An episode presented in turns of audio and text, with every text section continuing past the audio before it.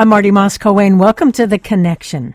Back in 1915, President Woodrow Wilson screened The Birth of a Nation, a film that celebrated white supremacy and the KKK at the White House for a small audience. Earlier this year, President Biden screened the film Till at the White House about the gruesome murder of 14 year old Emmett Till in Mississippi in the 1950s and the campaign by his mother, Mamie Till, for justice for her son. Biden told the invited guests, we should know everything about our history. That's what great nations do. There is a battle today, as you know, in many of our schools about how and what and whether to teach the truth about the complicated American story. This includes banning books deemed controversial, watering down curricula about, about black history, and whitewashing the ugly parts of our past and present. Well, today on The Connection, what history and psychology can teach us about the importance of being honest about who we are as a nation and who we are as individuals, understanding the resistance and embracing the difficult truths. Let me introduce our guests. Dolly Chugh is social psychologist, professor at the Stern School of Business at NYU, author of a book that just came out, A More Just Future. Dolly, nice to have you with us on The Connection. It's great to be back. Thanks, Marty. You're very welcome. Also with us, Hasan Kwame Jeffries, Associate Professor of History at Ohio State University, editor of Understanding and Teaching the Civil Rights Movement. And Hasan, nice to have you with us on the connection as well. Great to be with you. In fact, let me begin with you, Hasan. This is not a new argument or debate that's happening, whether in schools or in Congress or in legislatures or probably in people's living rooms as well. This argument about who we are as a country. But do you think there's something unique going on today? You're right. This isn't anything new. Our education and our history in particular has always been politicized, it's always been debated. Um, so I think this is the continuation of something that we've seen as long as we have had public education. But context matters, and the particular moment in which we live matters, and the way in which education is being politicized in this moment matters. I think it very much has everything to do with an activist generation of young people. In the summer of 2020, we saw the largest protest in American history, and they were demanding for an honest telling of the past, including which meant including an end to systemic racism.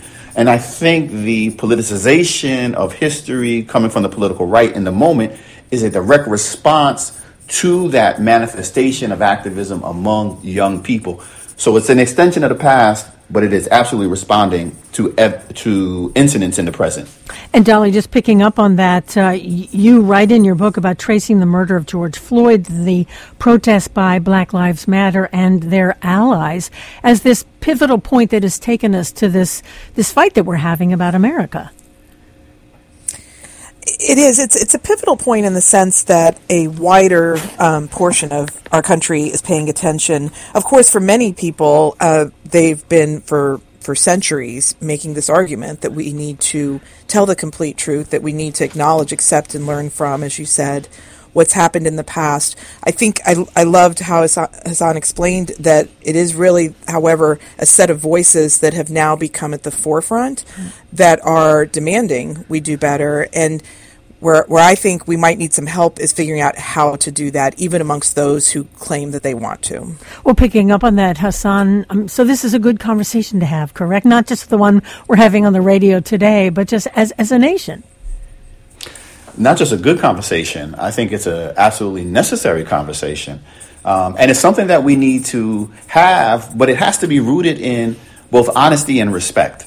Um, one of the things that we are encountering while having this conversation is that we're not actually dealing with history as it happened.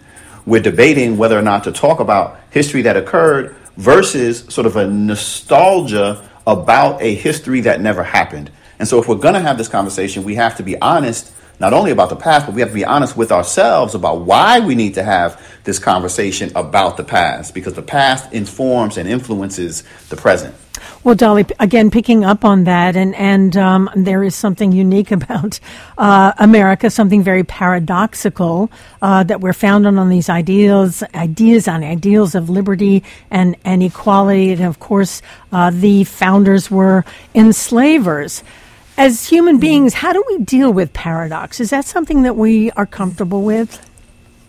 Well, I have good news and I have bad news. Okay. Um, no, we're not comfortable with it. It's that instinct we have to like straighten the picture on the wall. We want things to to sort of line up and fit um, in our brains. That's an automatic reflex we have uh, to look for consistency. That's the bad news. The good news is, however, that our brains are also robust and evolved, that we can override that impulse for consistency.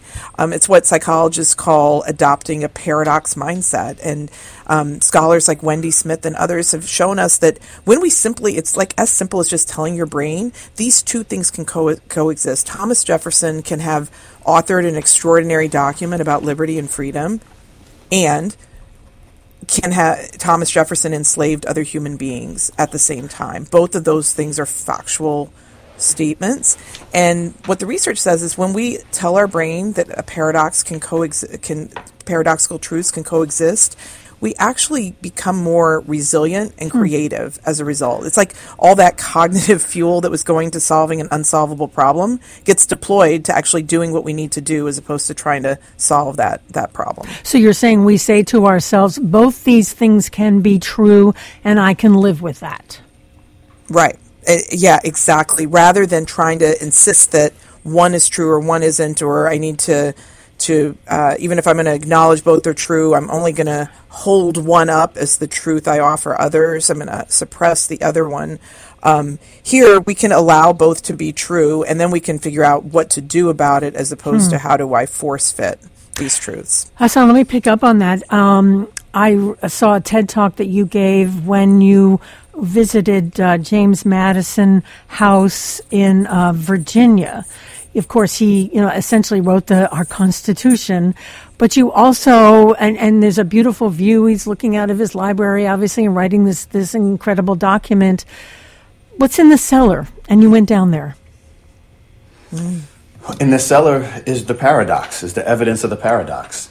It's the bricks that were made by the children that he enslaved with their handprints, their little tiny handprints embedded in the bricks. And so when we think about I mean, what has to coexist in our minds, our, our, our, our paradoxical mindset, as Dolly, as pointed out, is the fact that the room on, on which, in which James Madison conceived and conceptualized the Bill of Rights rests on a foundation of bricks that were made by the children that he enslaved uh, for his personal pleasure and profit.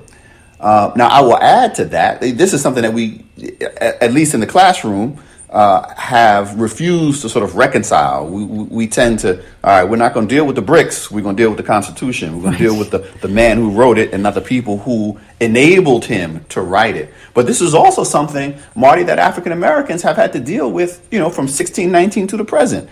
That, that duality, Du Bois talked about the two-ness uh, and, mm-hmm. and, and having to live with both being in America and yet not being of America fully. You know, as you're, and, and I watched that TED talk and it was really worth, worth seeing Hasan. And I was thinking, I mean, in my own mind, I can intellectually do that. But I'm wondering, as, as a black man yourself and, and for other African Americans, it's so much more personal because there were black children in that house who were building that house for James Madison. As a white woman, you know, that's a different experience for me. Yeah, it is. It is. It is deeply personal. You can't separate yourself from it. Um, you feel it. Uh, you feel it. Uh, you know when you. So you don't just touch those bricks. You don't just touch those that legacy of slavery. You actually feel the bricks. You feel the children. You feel the pain. You feel the suffering, but you also feel the resilience. And it is knowing that despite all of the weight that they had to carry on their shoulders, both adults and children, they survived, they endured. Uh, and so maybe I'll leave it to Dolly to explain sure. how we're able to reconcile with that and move forward. but the two absolutely do exist in your mind. This is why, if I could just add real quick, this sure. is why um, Michelle Obama, you know, on the campaign trail very early on, 2008, you know, she has that moment where she says, "This is the first time I'm really proud, you know, to be an American, mm-hmm. to be America." Black black folk understood exactly what she meant, right? But you know, had you know, white political conservatives like, oh my God, this is shocking. This means you're not patriotic. No, it means that we've really been disappointed in you, white America. And for once, you're showing us that maybe, just maybe, you get it. Well, Dolly, Dolly, th- this really points to the fact that history is so personal for all of us, right? Mm. That's right, absolutely. And it's, you know, nostalgia came up earlier. Nostalgia is like a sentimental form of, of history. I think Clint Smith has a, a quote in, in his recent book that's something like, um, history is what happened, but nostalgia is what you wish happened, or something to that effect. And that again, it's it's a psychological need we have. We we do crave that version of history. It and it particularly when it ties to social identity. So you know, like I'm um, I'm an American. I'm a mom. I'm a I'm an Indian American. Like these are all identities I I hold dear to myself, and anything that's about the past tied to my identities is going to be a little bit extra kind of prone to that nostalgic lens. The problem, of course, with nostalgia, I mean, it's it's wonderful and it sells. It's a multi-billion-dollar industry across music, fashion, travel. Nostalgia certainly sells. It fills a psychological need, but it also uh, leaves the cellar that Hasan just described unacknowledged and, and, and unaddressed. In fact, Hasan, you say we love history. Uh, no, we hate history. We love nostalgia. Mm-hmm. Yeah, no, I, I think the nostalgia that we love are the stories about the past that make us feel comfortable in the present. Uh, that's because we don't want to deal with, and I think Dolly laid it out beautifully, the the implications that that kind of hard history, those difficult aspects of the past, have for who we are today, for our social identity today. Because our social identity today is very much crafted by who we were collectively in the past, and at minimum, who we think we were in the past. Mm. We're almost up on a, on a break here, but let me just give you a quick chance, uh, Hasan, to just to follow up on that. This this notion about as you have described, the kind of Disneyfication of history that makes us feel feel good about ourselves. And there is much to celebrate in the United States of America, but but not to the detriment of of the, of the tough stuff. And that's it, because what we want to do is tell a complete picture. Uh, we want to recognize and celebrate the moments of triumph, the periods of progress, but we actually diminish from those moments of triumph and periods of progress when we ignore the context that led to the need for change, the need to make things better. And so, what we want is to tell a complete picture so that kids can understand the whole truth. Well, let's take that uh, very short break and we'll get back to our conversation talking with Hasan Kwame Jeffries, who is an associate professor of history at Ohio State University, and Dolly Chugh. She's a social psychologist, professor of uh, in, in the business school at NYU. Much more after this very short break, including how to unlearn the things we've learned. Stay with us. We'll be right back. This is The Connection here on WHYY in Philadelphia. I'm Marty, uh, almost forgot who I was. I'm Marty Moss-Coane talking with Dolly Chugh and Hasan Kwame Jeffries. We've been talking about uh, uh, why we are struggling with our history, the importance of teaching, also the difficulty of learning hard history, the challenges of unlearning, how to develop a mental toolkit to reckon honestly with our past. And Dolly, if I can just pick up on this this notion of sort of learning and unlearning, and we mm. and we do, you know, we and, and you even talk about something called belief grief, where when we have to mm. give up on something that we've you know, dedicated our lives to believing that there is a kind of grieving process that we have to go through. Walk us through that. Yeah, I mean, that's so real. And I, I wanted to name it because I, I, don't want to diminish that this is hard psychologically. I mean, it's the honest thing to do as Americans, but it doesn't make it easy. Um, I, I, tell us, I open my book with a story about having, I spent a whole year reading to my kids the Little House on the Prairie book series we even traveled to Minnesota and South Dakota and like took them around to see all the sites and was deeply invested in this story and these values. And I was quite frankly like, patting myself on the back so much with pride as a parent that I was doing this that I was like pulling muscles.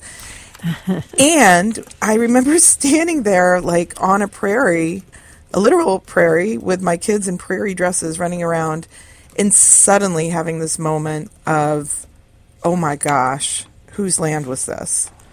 And realizing that I hadn't, for the whole year, I'd been every night telling them these stories. I had not told them that this land belonged to someone else, that there were communities and civilizations and cultures and families that were destroyed when this little house was built on the prairie. And I didn't know what to do with those emotions. It felt like grief, and it felt like grief that, quite frankly, I wish I could say I dealt with it, but instead I just suppressed it and like didn't bring it up and didn't talk to my kids about it. And um, I really wished I had known how to do that. And so that's that's naming belief grief and then sort of talking about what psychologists know we can do was, was somewhere where I thought I could help us. But to be totally clear, I'm not a historian. No, I understand. is the expert and it's a real historian. But I, I think I can bring sort of some tools that help us with the psychological emotional part of this. And I think of the stages of grief. Uh, if somebody dies, for instance, is is that similar to belief grief that, that we've we've lost something?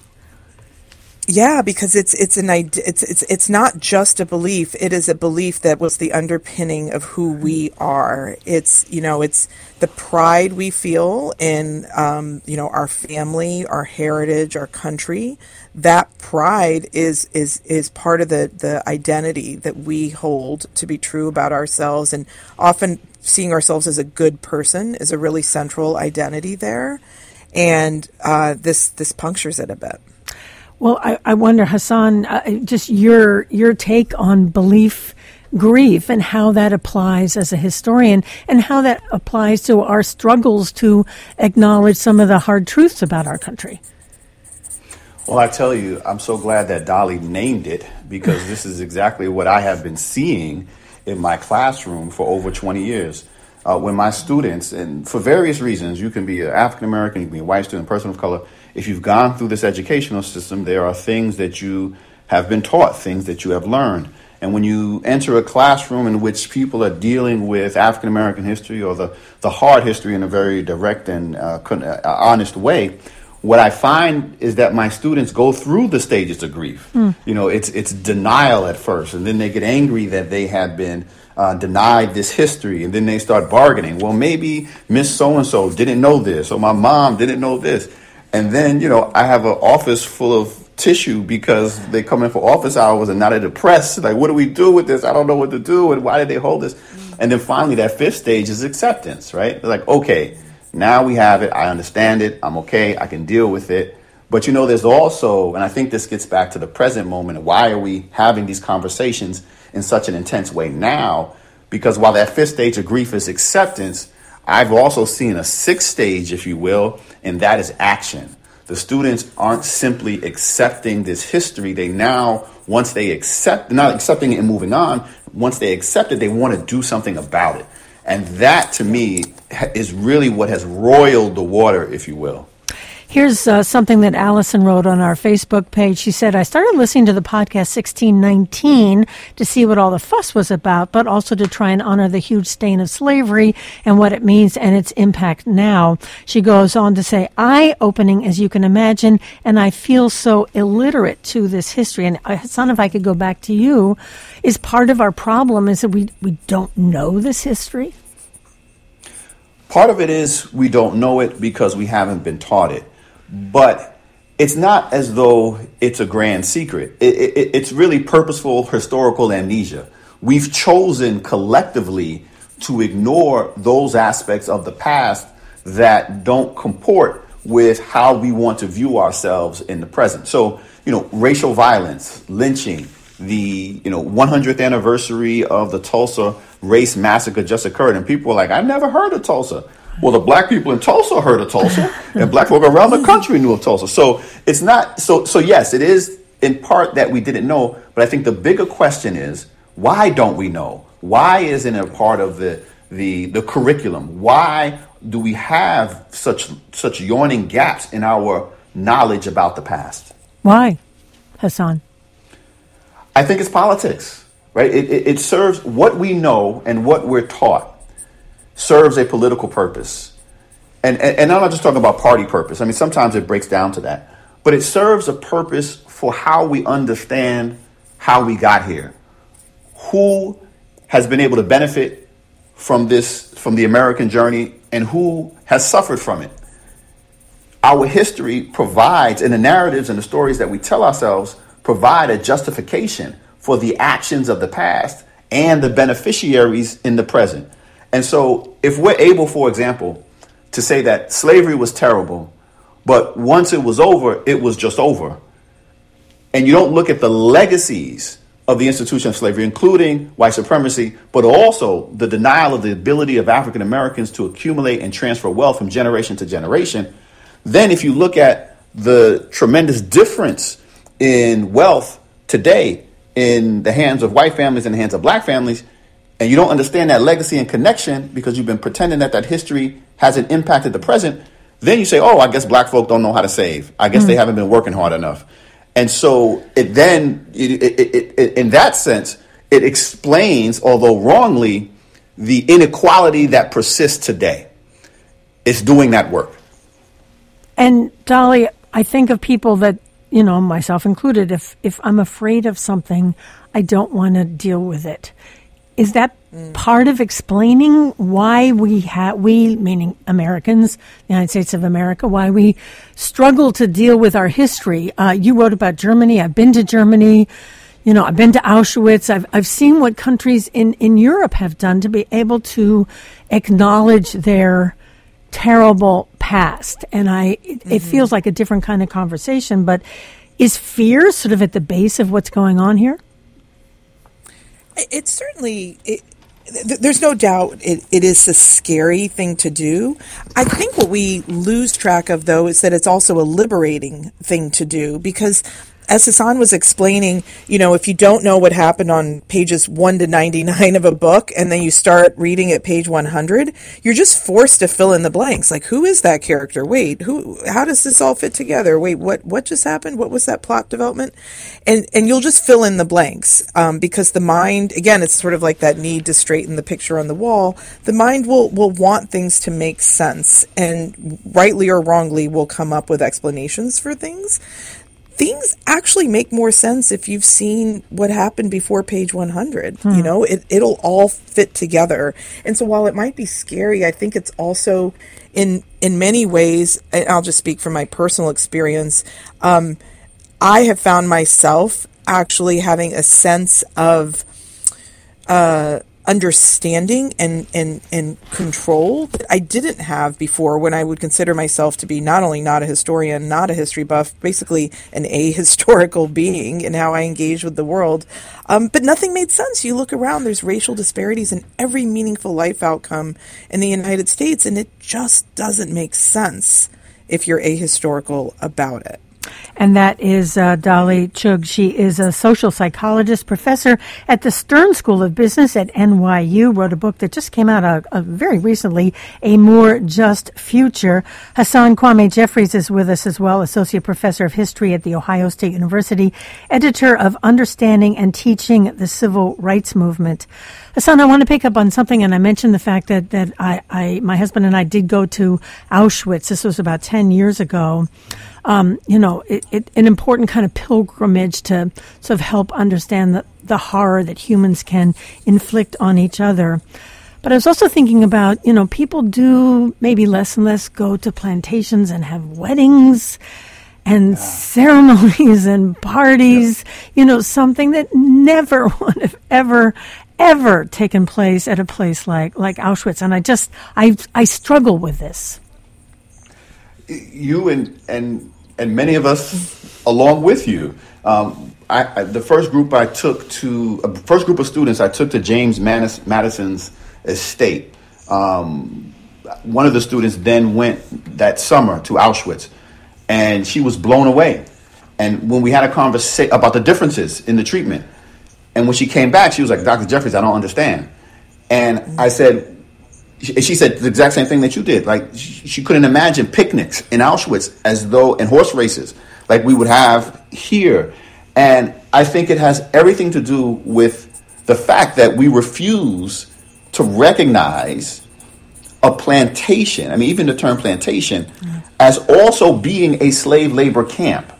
So we've romanticized because we don't want to deal with the harsh reality of how brutal the institution of slavery was. We romanticize this whole thing about what the institution was. This is, you know, today we're talking a lot, Marty, about uh, uh, educational indoctrination. You know, we're living with the remnants of educational indoctrination because that whole view of the plantation as terror, as the, the as the old South, is born of the lost cause mythology, so that we would not have to deal with the hard the hardships that was the inhumanity that was the institution of slavery. We would be better off not talking about plantations, but more accurately describing them as what they were slave labor camps. Hmm.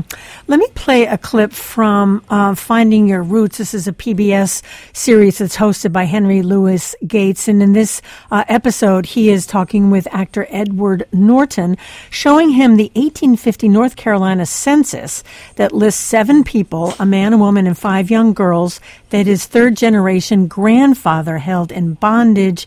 And Gates asked Norton how that makes him feel. Let's give it a listen. The short answer is these things are uncomfortable. Like, and you should be uncomfortable with them. Like, everybody should be uncomfortable with it. It's whether, whether it, you know, it is, it is no, it's not a judgment on, on you and your own life, but it's a judgment on the, it's a judgment on the history of this country. Absolutely. And it, and it, and it needs to be acknowledged first and foremost, and then it needs to be contended with. Absolutely. I mean, when you go away from census counts and you, and you personalize the thing, you're, you're talking about a, possibly a husband and wife with five girls. Mm-hmm. And the and these girls are slaves, you know, right. born into slavery. It's just like you know, and born into slavery, and in slavery in perpetuity. Yeah, it's you know, it's again, you when you when you you read slave age eight, you, you just you want to die. And I wonder, Dolly, whether personal stories like that have a bigger impact on us than, as as both of them say, you know, reading census data. Mm. Absolutely. I mean, I think every study that's been done on things like influence, persuasion, says that you'll most likely, on average, be more successful reaching someone through their heart than through their head. Um, and often that means taking things and individualizing them or personalizing them. And that's what one of the uh, things, uh, you know, finding your roots does so well is it takes big macro events and trends and brings it down to the level of an individual and and you know the brilliance of the show is they bring these celebrities who we you know we love their movies we love their music we whatever we love about them um, and suddenly they go from being just a dot, a point in time, and they become this way for us to thread our way to connecting the dots back, like in this case, you said three generations yeah. or, or so. Um, in a way that that's so abstract. I mean, my brain can't do that. And, you know, in the book, in my book, I call it the long time ago illusion. Like we, we really our brains actually have this asymmetric way of seeing the past and future.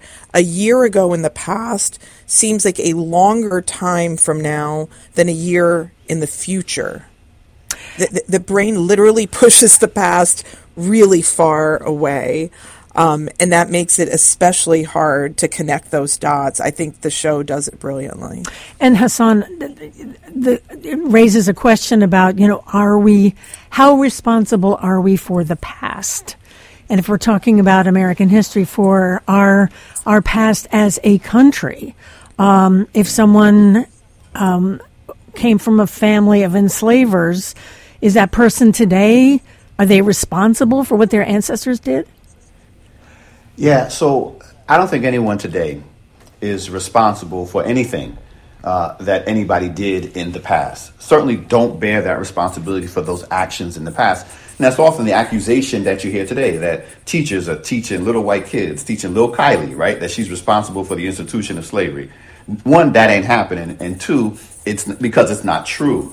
But we do have to, as Dolly pointed out, you know, so the way to get people to sort of uh, change their or, or, or, begin to think differently about how they understand the past and the present is to reach them through the heart through these stories the power of finding your roots But at a certain point, we do have to move from the heart to the head. Hmm. We do have to address the issues that were born of the fact that there are people who were holding others in bondage and benefited from that while denying others the opportunity uh, to be successful in this world. And that created these privileges because that discriminatory treatment did not end in 1865, but continued in new forms up until the present. So our responsibility isn't because of our responsibility to addressing these issues isn't because we're responsible for what happened in the past, but it's because we haven't done the things to correct the legacy and the continued influence and impact of those things that were done in the past that are continuing to create harm and inequality today. Dolly, should we feel guilty about that and uh, the past and especially for white people, white privileged people? And is that a terrible thing to feel guilty? Actually don't think it is. I, that's one of the things I try to offer people with these psychological tools is how to use that emotion when it comes up to to not do what I did on the prairie, which was just be like, oh my god, I can't deal, I can't deal. Um, to be like, oh, I see that emotion that's come up. You know, I feel some form of guilt. Turns out guilt is a really useful emotion. It moves us towards action, the kind of action that Hasan was referring to earlier, that so many young people are demonstrating for us. Um, so so guilt if it if it leaves us in a mire of inaction and and confusion, not so useful. But guilt that helps us see the world more clearly, take action where we can, um, whether that's like big A action or little A action within our families, um, you know, t- taking responsibility for the narratives that we're perpetuating that are coming out of our families' histories. That that I think is actually really useful. And and and you know, by the way, one of the things we know from research on emotion is that we systematically overestimate how bad things are going to feel and how long they're going to feel bad. Um, this is called affective forecasting. Uh, that we're bad affective forecasters. So that that feeling of guilt isn't going to stay with us that long. Well, another short break, and then we'll get back to our conversation here on the connection. In a nutshell, what history and psychology can teach us about the importance of being honest about who we are as a nation, who we are as individuals. Much more after this very short break. Stay with us. We'll be right back. This is The Connection here on WHYY in Philadelphia. I'm Marty Moss-Coane talking with our guests today on the fact that there has been a lot of fighting over how to teach history in America. Nothing new about that, but we are talking about why it's important to face some of the, the difficult and hard truths about the American story can we feel shame and sorrow and anger and still take pride in the things that makes this country great? Talking with Dolly Chugh, and she's a social psychologist, professor at the Stern School of Business at NYU, author of A More Just Future. Hasan Kwame Jeffries is associate professor of history at Ohio State University, editor of Understanding and Teaching the Civil Rights Movement. I should add that he is the brother of House Minority Leader Hakeem Jeffries, just to put that out there. Let's talk about patriotism. And, and Hasan, how do you define healthy, good patriotism? And I'm glad you qualified it with healthy, good patriotism. Uh, because so often when we think about what is patriotic, we think about it in terms of an uncritical, a blind loyalty to the state, state actors, and state action. I actually subscribe to a version of patriotism that I think is deeply rooted in the African American tradition, uh, which has allowed um, African Americans during the era of slavery to fight uh, for the Union Army, which has allowed African Americans uh, to take up arms uh, for this nation in every war since and, and before. It's a version of patriotism that says it is not enough to follow blindly but rather to offer critique, to offer analysis so that the nation can become better. This is what Dr. King offered. This is what Malcolm X offered, saying that it's not, the two can coexist. You can take pride in that which you and your, pe- your people have contributed, and even what the nation has done when it's done right. But that doesn't mean that it can't do better. And the only way to do better is to be honest about the things that it's doing wrong. And Dolly, you talk about a kind of gritty patriotism. In fact, you interviewed uh, George Takei um, about mm-hmm. his experience. Um, he was interned along with his family when he was a young boy during the Second World War. How did he how how did he come to his form of patriotism? Yeah, I was really interested in how he thought about his relationship with uh, his country, and as I interviewed him, I was just overwhelmed by this this man who, for the last eighty years, has kind of grieved his childhood, uh, the loss of his family's home, his loss of their family's income, because they were put behind barbed wire and soldiers yeah. with guns. I mean, what were called internment camps were were prisons, and and yet Yet, as he speaks emotionally of that time and the, the way it affected his family, he also speaks with such love and commitment to making his country better. And as I was listening to him, the word grit just came to my mind. You know, of course, Angela Duckworth, sure. Philadelphia's own um, professor at the University of Pennsylvania, um, her work on grit, which defi- is defined as passion and perseverance in pursuit of a meaningful long term goal, that's what I kept hearing. I was like, I definitely hear his passion. He certainly has been perseverant. And this meaningful long term goal he has is of this future he sees for this country he loves. And and that's as I kept thinking, God, he's gritty, God, he's gritty. The, the idea of being a gritty patriot, which I think is exactly what what um, Hasan was describing, the offering of critique and analysis, and it's just bringing in a little bit of the emotional component that it takes to do that, the grit mm. that it takes to do it, um, to be a healthy, good patriot. It's not what you wear, it's not which holidays you celebrate, though those are all fine and good. It's it's about kind of how you do this. Is it an easy love of country or one that you're willing to work for? And I wonder, Hasan, for people that see the, the, the Confederate flag, for statues of of uh, you know soldiers and generals during our American Civil War, see that as a sign of their own form of patriotism. What do you say to them? Well, I'm going to have to defer to Dolly on the psychology of Fair supporting enough. Fair those enough. who, you know, who were insurrectionists. But it's out there. And, and, it's out there. But it's out there. Mm-hmm. No, I mean, I, I, I think, you know, I, I, think we have to have an honest. This is where having some actual history would be helpful, um, and mm-hmm. understanding what it is that those who seceded from the United States or attempted to were fighting for. Uh, I think sometimes, you know, there are there. It's the importance of the appeals to the heart, but sometimes you just have to lay out some facts and let folk yeah. deal with and wrestle with them, you know, on their own terms. I, with students coming into my classrooms and talking about that very thing, I can't before them, kids, white kids coming from you know rural Ohio or suburb, suburbs of Ohio, I can't walk in on the first day and say, "Hey, this is what the Confederacy was fighting for." I have to let them read the words of Confederates themselves so they can absorb them in their own terms, in their own words. Then we can have a conversation about it. And so I think sometimes it is important to sort of lay out, lay all the cards on the table and have a discussion once you can kind of have some common agreement about the facts. Well, I wonder too, and maybe uh, you can put on your psychologist hat for us, Dolly, is that when you lose a war, as the South did, then you create a kind of nostalgia we've been talking about, or a mythology about how perhaps you didn't lose after all. Absolutely. I mean, eh, you know, uh, we are not wired to um, see the other side. We're not wired to uh, give up power. We're not wired to um, uh, you know, con- um, confess our own mistakes. I mean, these are all things that we are wired not to do.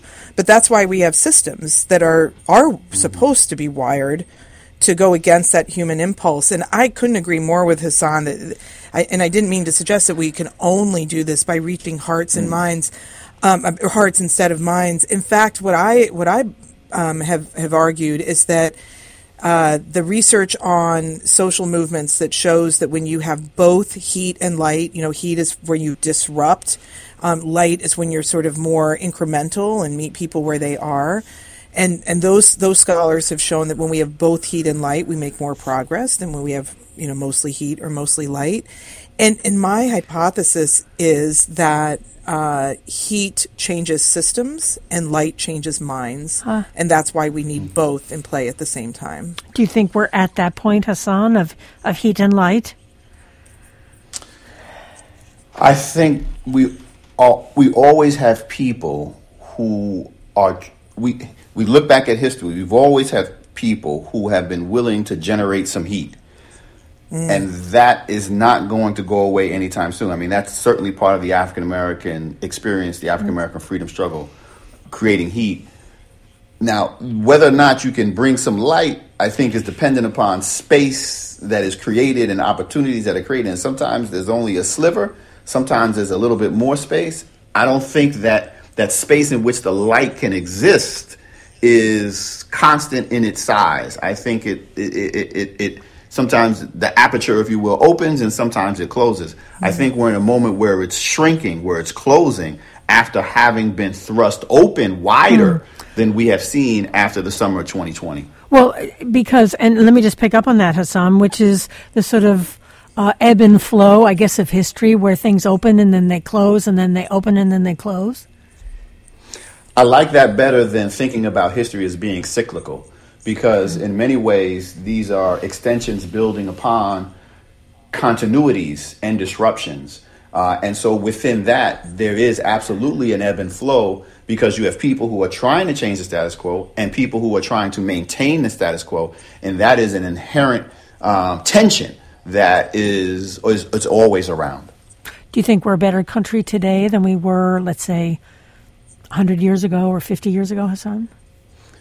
My brother is the leader of the Democratic Party in Congress. Of course, we are in a much better place um, than we were 150 years ago. I mean, that is that is undeniable to be sure.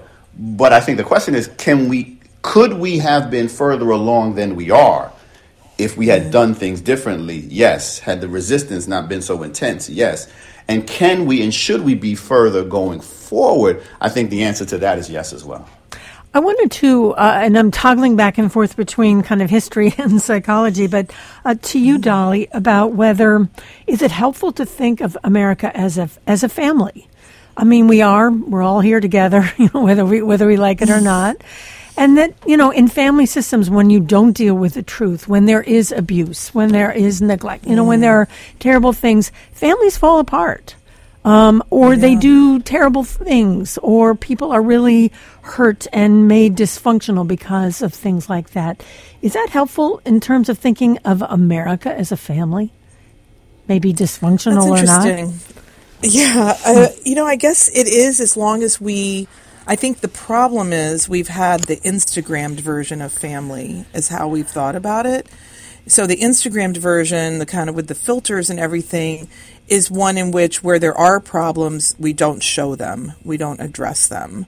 Um, and what you're describing, the more honest version, you know, the the Dr. Phil version, is one in which we we are willing to address where there's where there's problems, and we don't have a sense of entitlement that we can just assume we will this family will survive. Not every family makes it forward to the next generation as a functional family or as a family where everyone's still speaking to each other. Um, and I think we have to realize that we have to work for that and not assume it's just going to happen without some work. Hasan, what do you think about that? I think not all family members need to be invited to dinner. I think we have to. Oh well, you got to explain that to us, Hasan.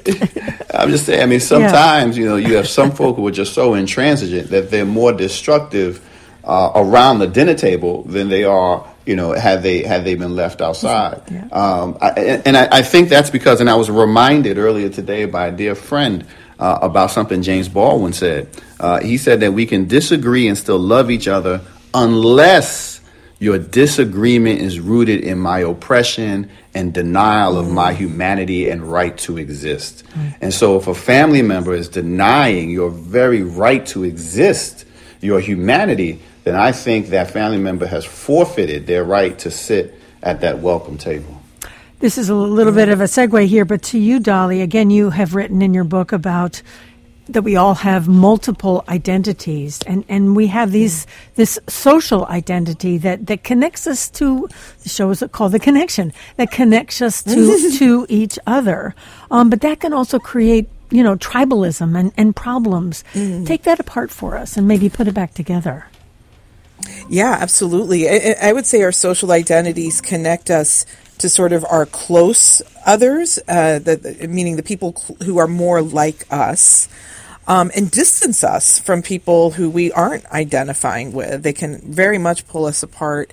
Um, what what what we know is that the way to, to break through that is to create like an overarching identity, a superordinate identity is is is the jargon, and superordinate identities, and that could be an identity as an American, um, does pull us closer and reduce that tribalism we have to be operating though off the same script. And i think that that's where the sort of suppression of factual accurate historical information is is is not only you know kind of cutting the script in half it's it's diminishing the trust because it's it's it's it's saying to the other the people who have a different identity your stories don't matter. The the reality we live in today which is a direct result of, of those stories doesn't matter I probably buried the lead here, Hasan, but but um, how do you define critical race theory and why should it be taught? And how should it be taught? Well, critical race theory, despite all the hype, despite the political hysteria that has been generated around it, is really quite simple. It, it simply is a framework that says in order to understand the past and make sense of the present, you have to take seriously the role of race and racism in the past and in the present. That's it. It ain't that complicated. Just take seriously the role of race and racism. It has nothing to do with, you know, these people are better than other people and inherent racism and white supremacy. No, no, no. It's just how has race and racism shaped America in the past and in what ways does it continue to inform our systems and structures in addition to individual behavior in the present? Are we a racist country? We are a country that was born in racism, steeped in racism, that attached itself to the ideology of white supremacy to justify an economic system that was based upon the exploitation of workers of African descent. Individually, and we, and we still live with the legacy and a belief, deeply tied belief in white supremacy. Individually, no one is born uh, with racial prejudice. Not a single person in this world is ever born with racial, racial prejudice. But we are born into a country that embraces the ideology of racism and white supremacy, both implicit, uh, both you know, in, in, in implicit and explicit ways, and that informs how we walk through the world. And Dolly, I'm looking at the clock here. We are also a land of immigrants. You and your family immigrated uh, to the United States, mm-hmm. and we, you know, proudly say we're a, a land of immigrants. But again, if you look at some of the history, the mistreatment of the Irish, the Italians, the Jews, what's happening to people of color now trying to come to America. Um, how does I guess the the our, our, notion of, of our ourselves as this you know land of immigrants? How can we improve upon that? Well, again, it's I, I think there's an opportunity here to remember that not everyone, you know, immigrated here. They they were brought here forcefully. Right. Um, there were people who were already here when the immigrants arrived. So so even our our our mental model is is just taking a little bit of the story, not all of the story. But the other thing is, you know, I learned recently that uh, while I was writing this book that even my family's arrival in this country, which I thought was like, oh, let's go get engineers from India, and you know that was my father, and, and warmly welcome them, was actually the opposite. It was a direct result of civil rights legislation that led to changes in the immigration laws um, to make those less colorblind. I'm sorry, more colorblind in terms of like Europe versus Asia. But in fact, there was lots of debate and resistance against doing that. Hmm. Um, I didn't know that growing up. I had a different narrative. Well, I wish we could go on, but we have to leave it there. My thanks to both of you. Dolly Chugh, thank you so much for joining us today on The Connection. Thank you for having me. You're welcome. And Hasan Kwame Jeffries, same to you. Thanks for joining us. Absolutely, my honor. Absolutely, to us as well. For more information about this program, you can download a podcast wherever you get your podcasts, and we do podcast this show. You can check us out on Instagram at The Connection, W-H-Y-Y. You can sign up for our newsletter, whyy.org slash The Connection. One more, you can email us at theconnection at whyy.org. Yes, we're called The Connection. Al Banks, the engineer for today's edition of Radio Times, the show produced by Debbie Builder and Paige Murray Betzler. I'm Marty Moss. Thank you so much for joining us.